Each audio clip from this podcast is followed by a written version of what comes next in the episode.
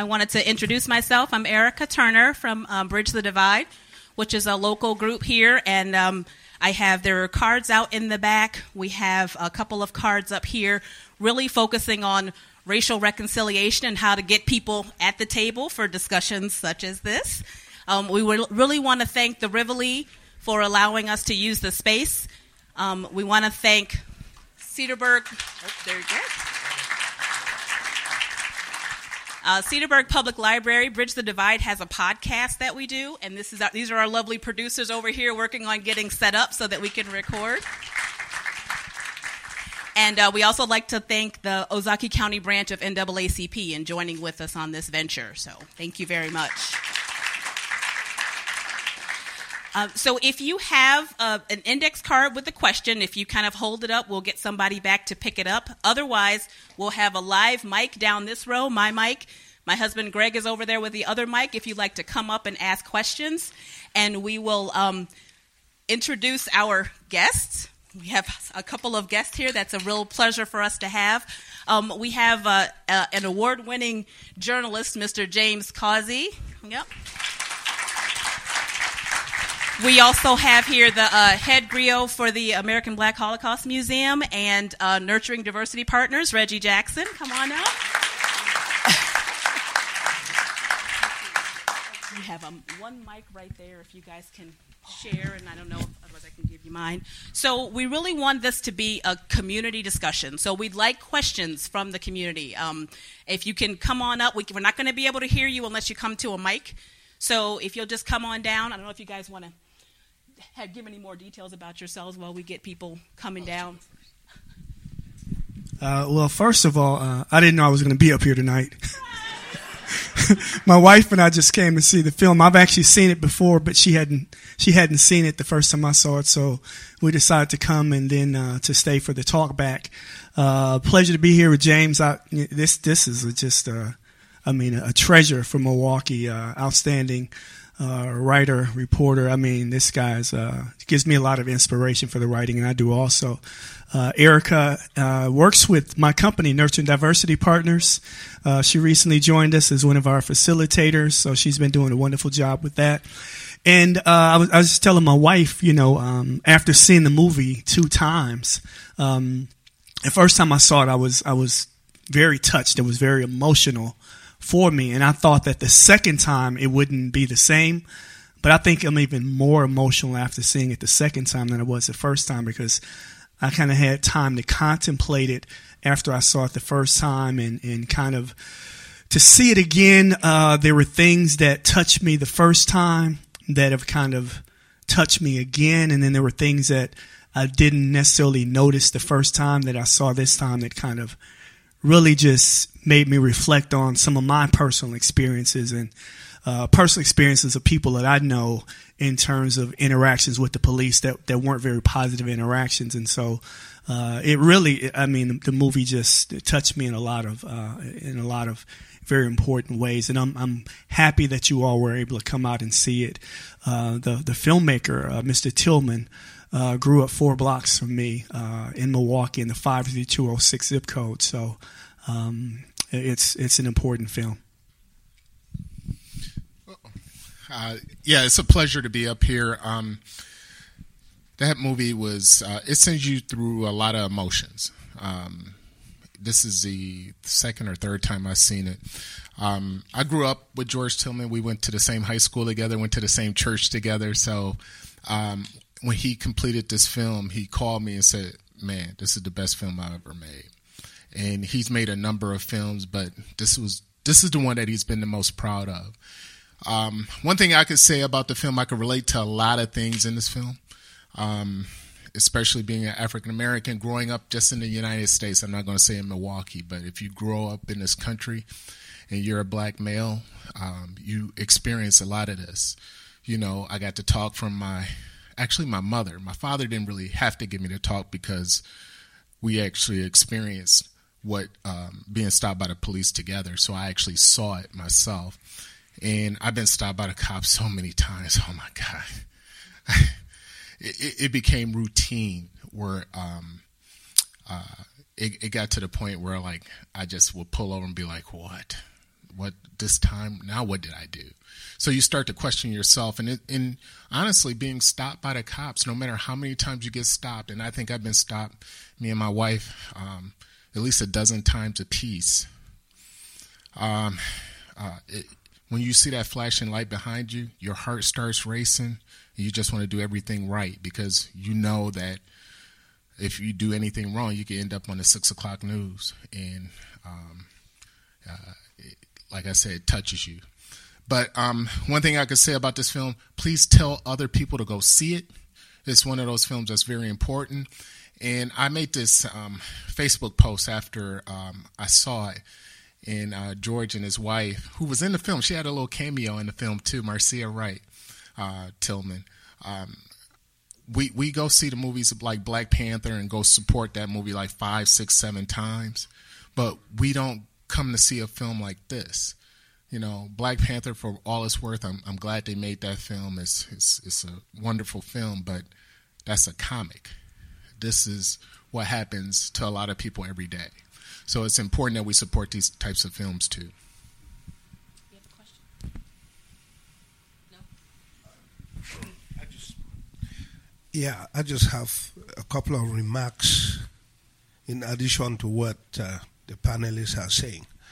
Uh, we of the N double A C P here in Ozaukee County are trying to promote diversity. So when kids, regardless of their skin color, black, white, uh, when they go to Homestead or wherever they go, Wilson, um, they could know how to cope with each other. If they end up in the military, it's not a black U S military or a white U S military, they'll be able to unite here before they get to the Gulf. Um, It doesn't make sense um, not to enjoy a meal because it's, what, an African-American dish or a Chinese dish? Or uh, what about sushi? It's Japanese. So that doesn't make any sense. We just have one global village here to enjoy and celebrate for a while, and then we're gone. So we're trying to get the kids to understand that and love each other and share. You know, you never know. You don't, you never tell a good Samaritan by skin color. There's no way. And I think the movie picks up a lot of that too.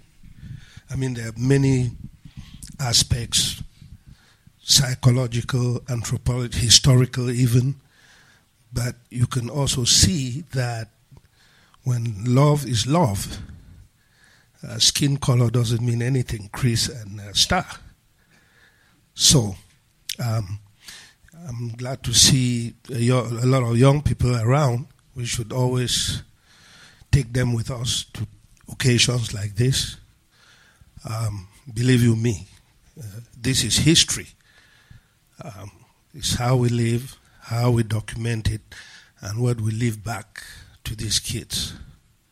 I'm the president of N double A C P here in Ozaukee County, and uh, it's our executive members, and there's some here in the hall. I see Chair Holly over there. Um, I don't know if Pat is here. She's the chair of the Youth Diversity Program. So feel free to belong, people. We have a lot to share. Thank you. Thank you. I wanted to uh, just share with you all a little bit of the work that I do uh, along these lines. Um, so I've been um, a volunteer with America's Black Holocaust Museum since the summer of two thousand two. Uh, served two terms as the, the chairman of the board of directors for the museum. Uh, I was a person who made the announcement in two thousand eight when the museum closed due to financial difficulties, and I've been part of a small group that's been working over the last decade to bring the museum back, and we're very close to reopening, um, and we're very proud of that. Um, but in the meantime, um, part of the work that I've done in collaboration with a, a small group of, of really just outstanding people, uh, Brad Pruitt, uh, Doctor Fran Kaplan, uh, Virgil Cameron, several other people, we wanted to continue to do the work of the founder of the museum, Doctor James Cameron, even though we knew we were a museum uh, without walls. So we started a virtual museum online. Uh, it's at a b h museum dot org, and that Uh, is a virtual museum, and it's uh, it's unlike any other um, museum website in the world. Most museum websites have a website to tell you about, you know, uh, how much it costs to get in, what exhibits they have there, you know, the particulars about the museum. But our virtual museum is actually an online museum and has over three thousand two hundred pages of exhibit material on a variety of different topics, including the story of Doctor Cameron uh, and the lynching that he survived uh, as a sixteen-year-old in Marion, Indiana in nineteen thirty. And so as a result of us uh, launching that on his birthday in two thousand twelve, the museum has been visited now by over five million people in the last year from over two hundred different countries. Uh, so there's a tremendous amount of interest in the museum. And part of the work that we've done to kind of extend the reach uh, is to reach out and do uh, a lot of community programming. So we've done a lot of uh, presentations. I've done over the last two and a half years, I've done over two hundred different presentations in a variety of spaces, libraries, churches, businesses, colleges, universities. I've been traveling around the, the state of Wisconsin. Uh, we've done some work uh, outside of the state of Wisconsin, North Carolina, South Carolina, Texas, um, New York, uh, several other places. And, and part of what we're trying to do is we're trying to follow in the footsteps of Doctor Cameron. He wanted to take uh, the history that none of us learn in school, Uh, the history of blacks that's left out of all of our history textbooks, that all of us, all Americans, are cheated out of this history, and to reintroduce us to that so that we can understand how we got to this place we're in, where we have these racial dynamics that we have currently. He believed very strongly that if you don't know that history well enough, you can't really have a good conversation about race and racism. We have these conversations about race and racism all the time, but if they are devoid of people having an understanding, a clear understanding of the history, then you're not really having a very good conversation. You may feel good afterward, but You're you're lacking enough information to have those conversations in a way that will lead you to the next step in the process, which Doctor Cameron believed that once you learn this history, then you can have richer conversations and you can begin to work on the process of racial reconciliation and healing. And that's what we do. That's what the museum is designed for. So Fran and I decided about a year ago that we were missing an audience. We were doing a lot of work in Milwaukee, uh, but we wanted to reach out to the suburban communities, uh, to reach out to rural communities around the state of Wisconsin. So we started our company, Nurturing Diversity uh, Partners, uh, about thirteen months ago, and we've been reaching out to, to communities throughout the state of Wisconsin. I've traveled to probably Uh, I'd say close to twenty different communities throughout the state, in all parts of the state. Uh, I'll be going to Wausau and Platteville and Green Bay within the next couple months. And we brought on a team of twenty-three wonderful facilitators that help us to bring diverse groups of people together to have conversations about these topics. Very difficult conversations to have, uh, but we bring these people together. Uh, and, and it's been spectacularly successful because all of the work that we get through the company has been through word of mouth. We haven't had any money to advertise, but people keep reaching out to us. We keep meeting wonderful new people to collaborate with. And we, we think it's really important that people get to this place where you're comfortable having these conversations. For so long, we as Americans have been uncomfortable having a conversation, even mentioning the word race or the word racism. People still, in many cases, they whisper when they say those words. It's time to get past that. And so what we try to do is bring people together to, to, to get an understanding of why we can see the exact same thing in such a different way. Just as you saw in the film, the reaction of the people in the black community to, to the shooting of Khalil versus a reaction in the white community to the shooting of Khalil. The same exact event, the same footage that everyone saw on television, but the reaction was completely different. And the reason the reaction is different is because of our lived experiences are so different. We live in a very segregated society. We have probably heard that Milwaukee is the most segregated metropolitan area in the country. That definitely impacts the way we see things. But part of what we try to do, and I know James has done a lot of this with the work that he does, is to give white people and ability to see the world through black eyes, through our lived experiences. You know, James has talked a lot about his experiences growing up in Milwaukee, his family's experiences. I've done a lot of that, you know, personal uh, perspective of my lived experiences. And it, it, it opens up a way of seeing the world in a way that most whites who live in communities where there are little to no people of color to get a different perspective on things that happen.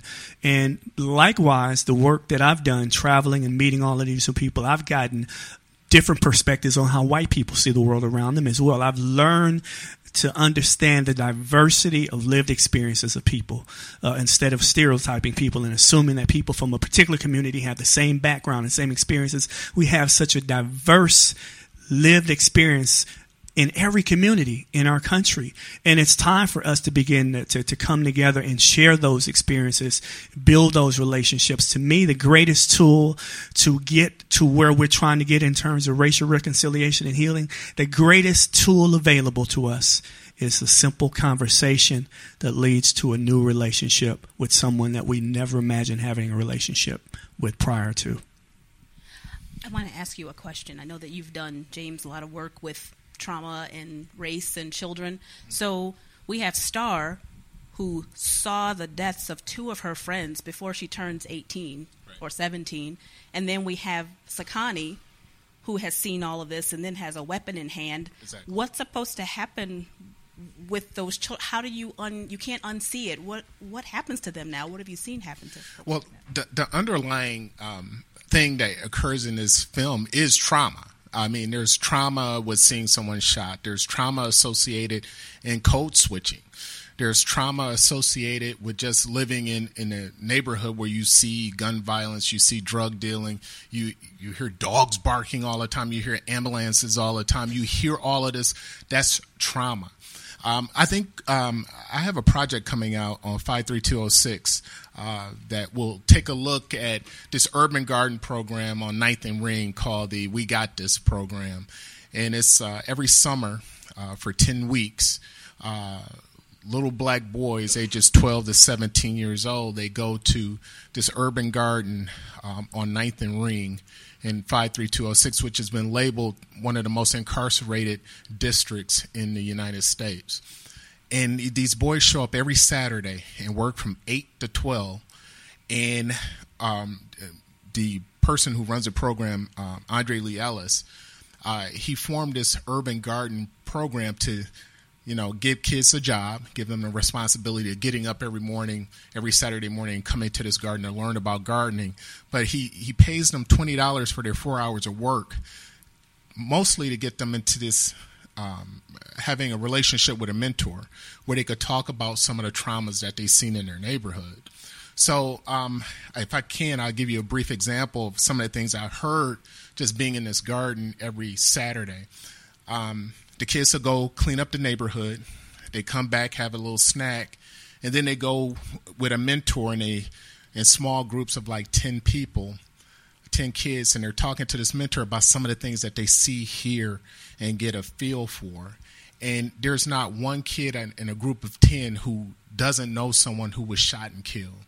There's no one in this group of ten who hasn't seen Uh, a loved one beaten or stabbed. There's no one in this group of ten who um, hasn't uh, in, in experienced some level of uh, being homeless. Those are traumas. So uh, one thing that we have to do when we talk about kids not graduating from school, kids uh, doing terrible in school and things like that, we have to address their traumas before we can even think about them passing a a math test. Um, I did this uh, did this um, project last year um, where I took a look at my old uh, elementary school class, a class of nineteen. I'm gonna date myself. nineteen seventy-six, my third grade class in nineteen seventy-six, and I just wanted to find out what happened to us, what happened to my third grade class. And I chose that year for a number of reasons. It was the first year my parents bought a house. And um, we were living just three blocks away from my elementary school, Samuel Clemens. And I tracked down all thirty of my classmates to find out what happened to them. And a majority of them have experienced bouts of incarceration, either them or a loved one. uh, bouts of unemployment and bouts of not being able to purchase a home or having housing disparities. And that plays a tremendous, it, it, it impacts everything that you do. So um, one thing I just want to want to point out is until we address these traumas, nothing will fix itself. And police experience trauma as well, because think about it. They go from one traumatic scene to another, to another, to another. And I know police have a tough job. I understand that. We all do. And we all respect police. But there's no way that we could think that a police officer could go from one traumatic event to another, to another, and not have any kind of trauma that they're experiencing themselves, right? So why do you think they go to the gun real fast? Because that's trauma. So so you have cops that have, have experienced trauma, policing people who have experienced trauma, and then you get these situations that occurred in the film. I don't know, it's just a different way of thinking about it.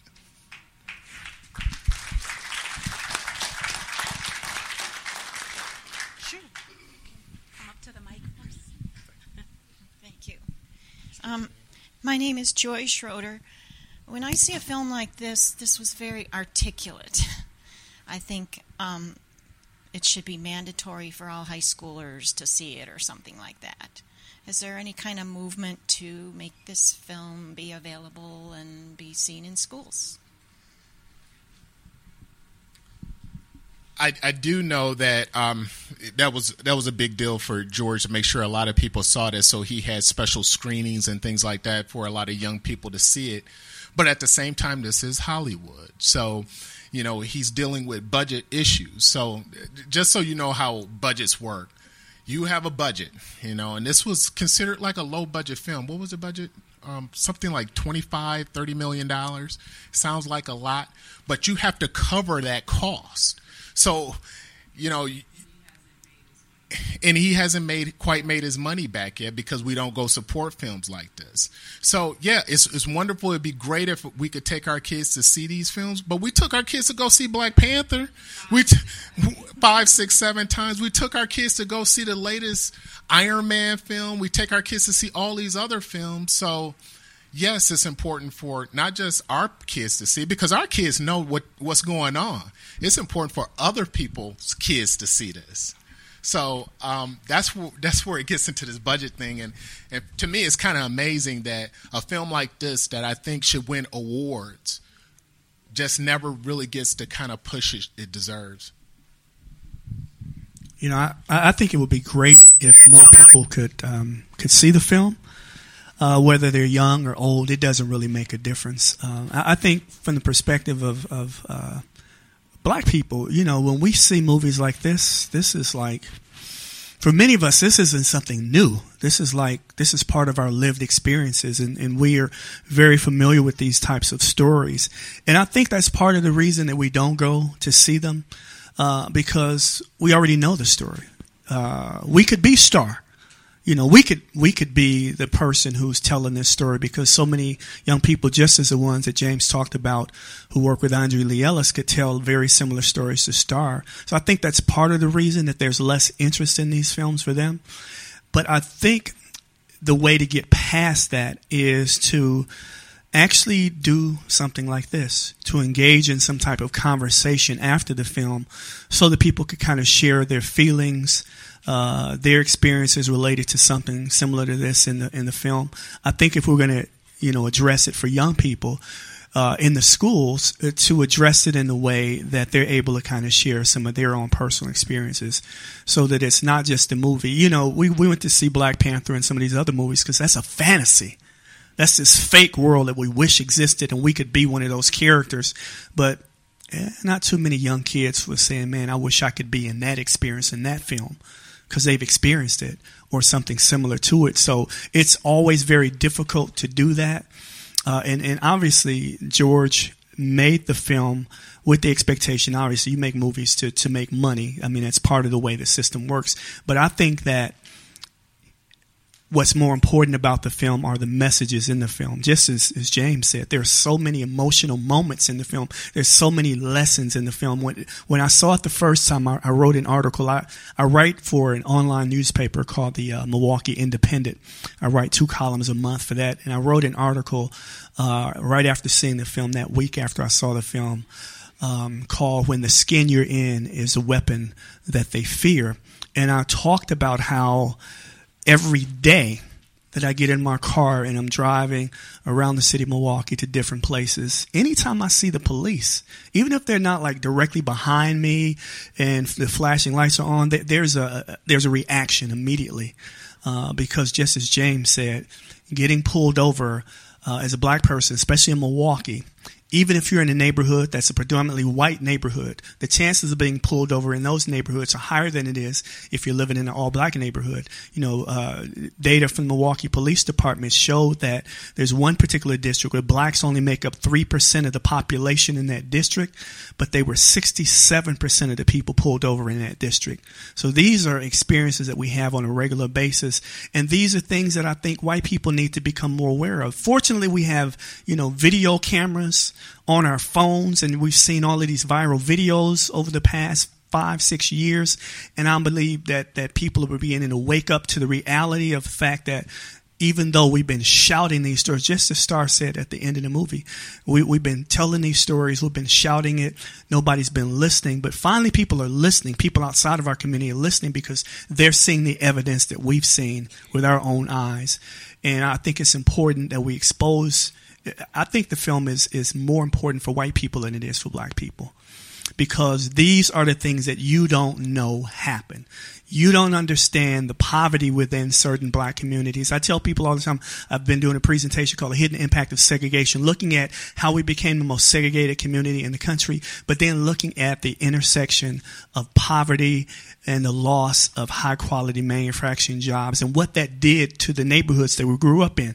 The neighborhood, when, when I lived in five three two oh six as a little boy, it was a great area to live in. Everybody had jobs. You know, A O. Smith employed a lot of people from the area. People worked for Pabst and American Motors and Schlitz, and I mean there were just uh, uh, just a ridiculous number of good jobs. But when you go there now, it's not like that. Milwaukee since nineteen sixty-three has lost ninety-one thousand manufacturing jobs. Those are the good jobs, the high quality jobs. Those are the jobs that actually brought black people to Milwaukee. What happens to a community that depends on those jobs and those jobs go away? That's what happens. Those communities like you saw in this film, it, that, that community is, is basically based off of Ferguson, Missouri. It's the same thing in community after community where blacks are just suffering economically and all of those things that come with people not having regular work, all of those negative things that come with it. And people outside of our community need to begin to understand it's not that people don't want to work, that people are lazy, that people aren't educated properly. It's simply the jobs are not there. And in many cases, they're too far away for people to get to. You know, the only growth in manufacturing in our region since nineteen sixty-three, the only place that's seen a growth and increase in manufacturing jobs has been the Wild counties, Waukesha, Ozaukee, Washington County. Milwaukee County has lost, uh, I believe, twenty, uh, twenty-six thousand. No, thirty thousand manufacturing jobs in the suburbs of Milwaukee, the city of Milwaukee, ninety-one thousand. But there's been a growth of over forty-four thousand manufacturing jobs in the suburbs, and Milwaukee County Transit System doesn't take you there. And, uh, you know, we talk about manufacturing jobs a lot, but what, what a lot of people don't understand is that manufacturing jobs were the jobs that sparked other jobs to take place. Like, for instance, and, and when I started my project and I, I looked at um, my old classmates from that class in nineteen seventy-six. In nineteen seventy-five, A O. Smith employed five thousand workers, right? So think about that's five thousand workers, but add all the other jobs that those people helped. You know, they, they those workers bought cars. So it meant that, you know, the, the auto dealerships did well. So that meant people were employed there. That people had to keep their cars fixed up. So that, that created another sector of jobs. People had this excess mon- money, so they wanted to go out on a Saturday night. So guess what? When A O. Smith was booming, Capitol Court was booming. So if you think about the connection, because people want to go out, so they had money to buy clothes, they had money to go to the movies. We had a movie theater then and all these other things. So it creates other jobs. People went out to eat more, you know, and not just fast food. I'm talking about real sit-down restaurants. So we had more sit-down restaurants then because it created these other jobs. Because when I hear manufacturing jobs, I, I, I think to myself, I don't want to work in manufacturing. That's not my phone.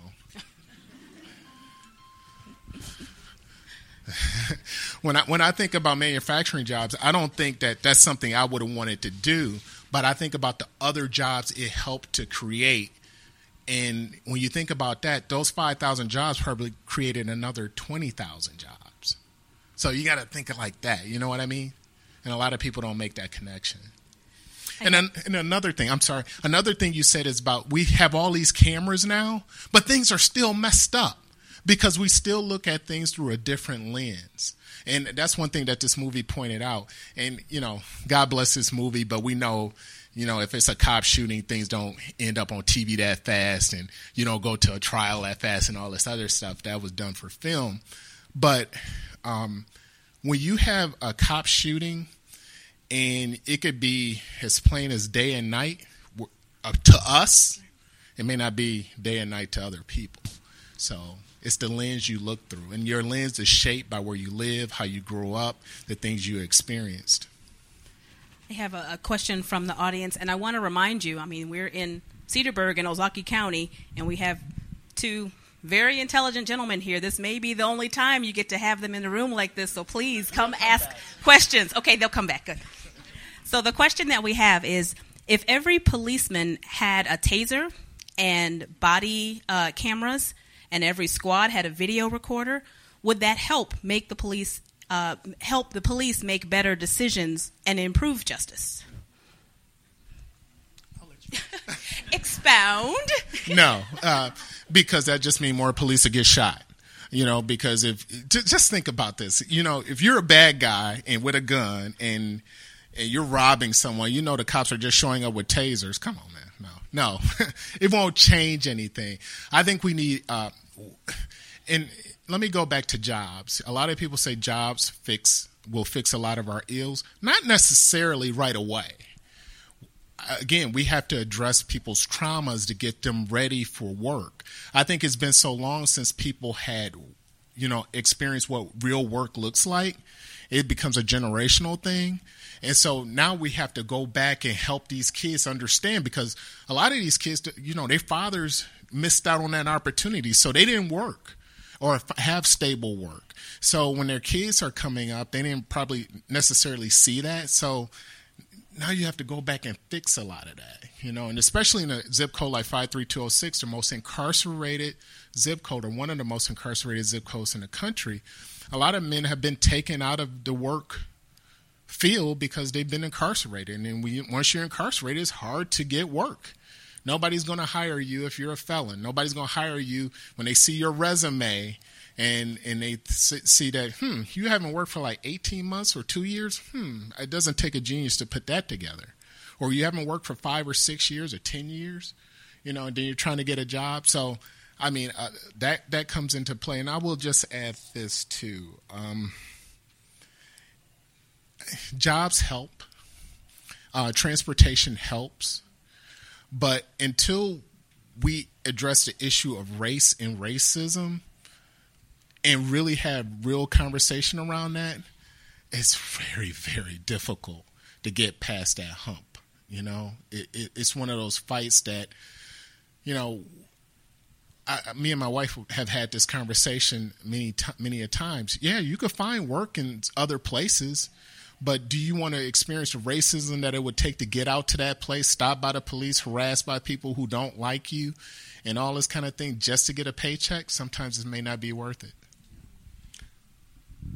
E, e, uh, I would like to eject some things to what the gentlemen are saying uh, and to applaud the gentle lady for the question about making this movie available to high schools and high school kids.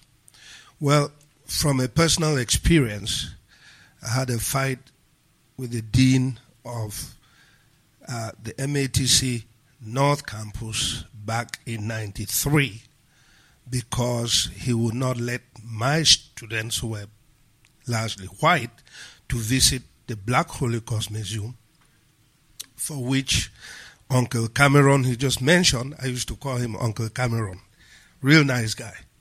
He, the dean said, well, you shouldn't even go downtown because you'll be robbed and raped. Period. Don't even worry about M A T C downtown. So I took this guy on. I convinced my students, you need to visit the Black Holocaust Museum. Of course, I was teaching African American literature, and uh, they, they, they don't know anything about black plight. So they took a bet because they trusted me, went down. Uncle Cameron showed them the noose. He was going to be hung on the third noose. I remember that. They saw slave shackles. They saw Ku Klux Klan outfit. I mean, everything from the Great Passage from Africa to the United States. Things that our young white kids don't understand, an experience they've never lived. And they grow up to be parents, still don't know it, and their kids don't know it. So yeah, we believe in this educational aspect of black experience, of race and racism.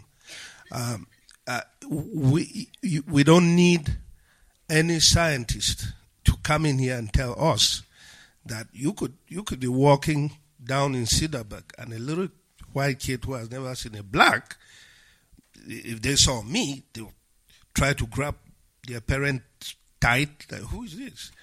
You don't blame them. We are the experience we live. So if we can expose this, it will be up to us to go back to Uh, our school districts, um, high school principals, superintendents. Doctor Means used to be the superintendent of Mequon-Thiensville, and we did a lot of work to expose our communities to some of these issues. Um, the unemployment thing he's talking about uh, is so sad because it came with a jobs exportation from the United States to China, to exploit cheap labor. How do you expect somebody in the United States to get up in the morning and jog to China, work, and jog back in the evening to the United States? There's no way. So all the, the, the, the jobs he's mentioning were shipped up out of here by President Reagan's policies. Say, hey, we're going to exploit cheap labor in China. Okay, we don't need these here who compl- they want everything. They want benefits and blah, blah, blah. Well, the jobs now go to China. What do the Chinese do? They copycat everything, whoop us around the world, uh, price it down to dollar three, and then borrow us money.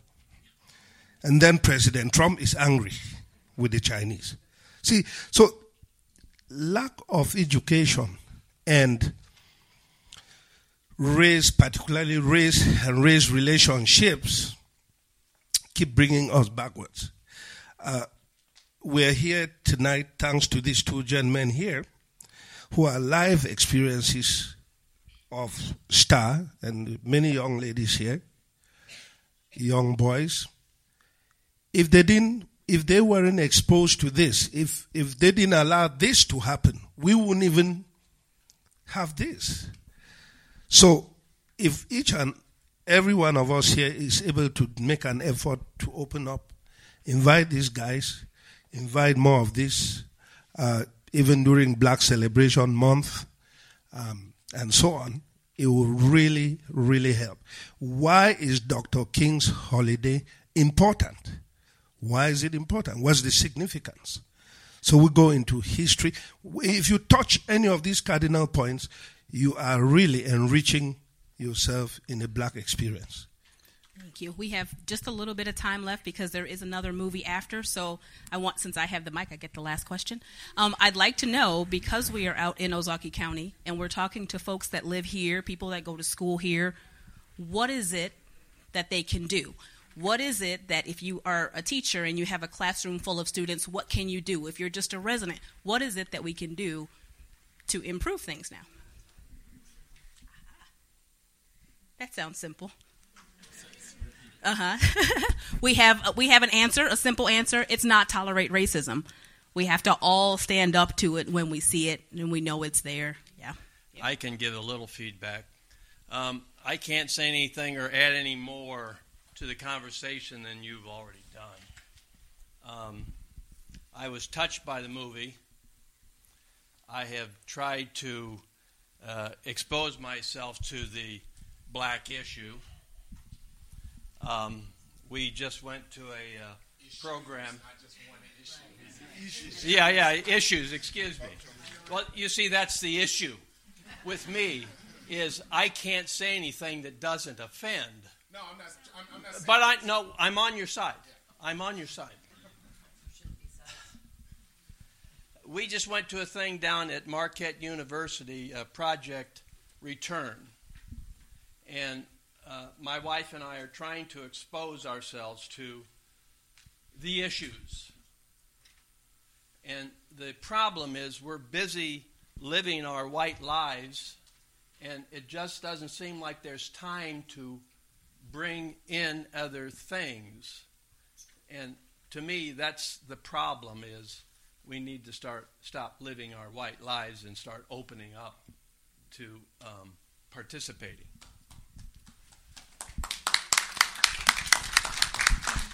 Well, I just want to address what people can do. To me, the first step is education. We are the most miseducated people on the planet Earth. We love to brag about how intelligent our society is and how great our schools are, but we are such ignorant people of our own history. When we begin to learn that history, part of what we do with Nurturing Diversity Partners is we share some of these hidden parts of our history so that people can then leave that space that we have them in, that space that they feel comfortable having that conversation, and we tell them, go out and have those conversations in those other spaces. So when you go home, have those conversations with your family, have those conversations with your neighbors, have those conversations with the people at your church, have those conversations with your coworkers, because it doesn't matter if you're able to get into a space where you can actually do the work. You do the work wherever you are. You don't have to go any place. There's no magical place you have to go to do this work. You do the place wherever you do the work wherever you are. And and one of the things that to, to go back to uh, addressing racism, I'm sure that plenty of you have been in spaces where you heard people make racist remarks. What did you do? How did you react? You've been at Thanksgiving dinner when Uncle Bob says the same racist joke he says every Thanksgiving.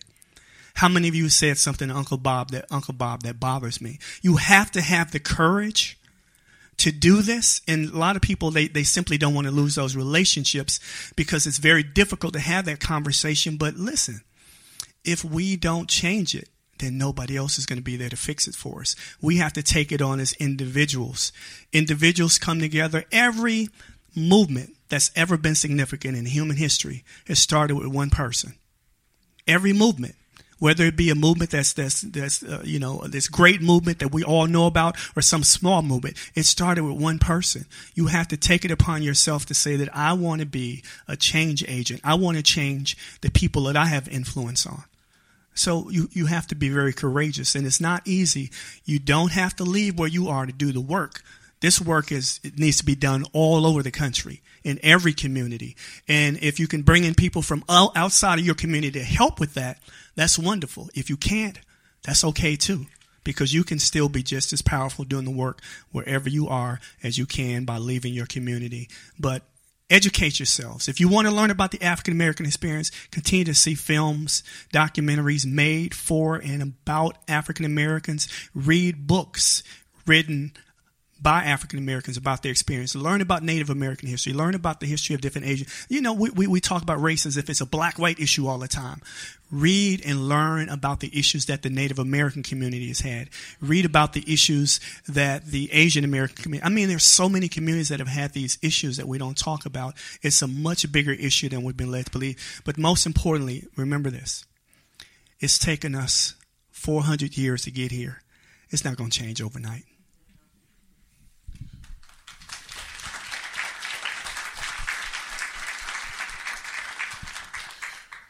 have a slightly different perspective on what you could do.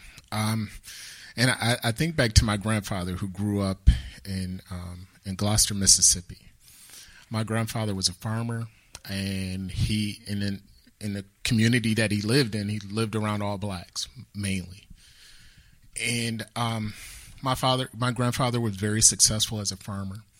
He um, had his. He went to church. He was a deacon on a deacon board and all this kind of stuff. And his, the community was tight knit, with his friends being mostly African American. The problem with my grandfather wasn't just a racism or people making racist jokes and things like that. The problem with racism is that when it impacts you financially, that's when it becomes a serious issue. My grandfather was turned down for loans that he could have used to make his farm larger because he was black. He was turned down from a lot of opportunities because he was black.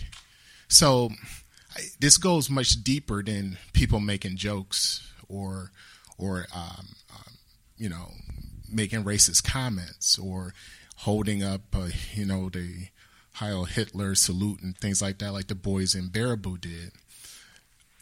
When it starts to impact you financially, and it and it has that, and and and you can see it in neighborhoods, how neighborhoods are like cut off, and and nobody thinks about them until crime needs to, until the crime rate explodes, and then we have a Sherman Park situation, and now everybody's talking about it. That's when it's that's when it seems like it gets on everybody's forefront. But you know, we we all know somebody racist in our in our own. Small knit communities. We all know that exists. So t- addressing that won't change things. But when it starts to impact you financially, which it does in a lot of our communities, that's when it's a problem. That's what we need to change. And leadership can help change that. All righty.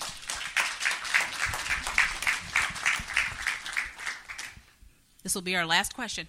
Well, it's more of a statement. Um, statement. Sorry, yeah, Angela Rester, and there's so much I could say about this. And I successfully worked in Menominee Falls to change attitudes, and we got the first transportation out for the four industrial parks out there, which was modeled here in Ozaukee County and also New Berlin and Oconomowoc. But I guess the other thing is what we have to attack is the um, the policies and things that we institute in communities. Uh, it was nineteen ninety-two, the last time that there were rental agencies that quietly screened who got into communities and who didn't. We have people in this community who I've talked to and, and argued with and fought with and challenged because they're like, you know, they just got to learn to pull themselves up by their bootstraps. We keep hearing about the bootstrap mentality. And by God, they don't say, well, wait a minute. Oh, wow. We didn't give them the opportunity for home ownership after with the G I Bill. We didn't allow them to live in the community. We didn't create an opportunity for transportation to jobs that could help them keep food on the table and a roof over their heads. We have systems that we tell them the father can't live in the home because uh, we're going to give you money, but they can't be there. And then we target and ask, why are the fathers not present and why aren't they families? And so what we have to work at, all of us, because this is the crowd that already gets it to some degree, but there's, you know, another thirteen thousand people right in this neighborhood, in this community, who don't get it. And when I moved here, I had a white male on this street out here saying to me, oh, we, now we got two of you in in Cedarburg. And he was shocked because Mequon's usually the buffer zone. So I've been through it as a Latino. I've grown up with this my whole life. But by God, we've got to push back on policies, procedures, our government, and the way we do things. And the most important thing is we've got to change people's inferences, what's behind their nose and not what's in front of it. Thank you. Thank you. Please join me in thanking Mister James Causey, Mister Reggie Jackson. I appreciate you coming. Take a snack, take a card. And we have to make our way out for the next group to come in. Thank you very much.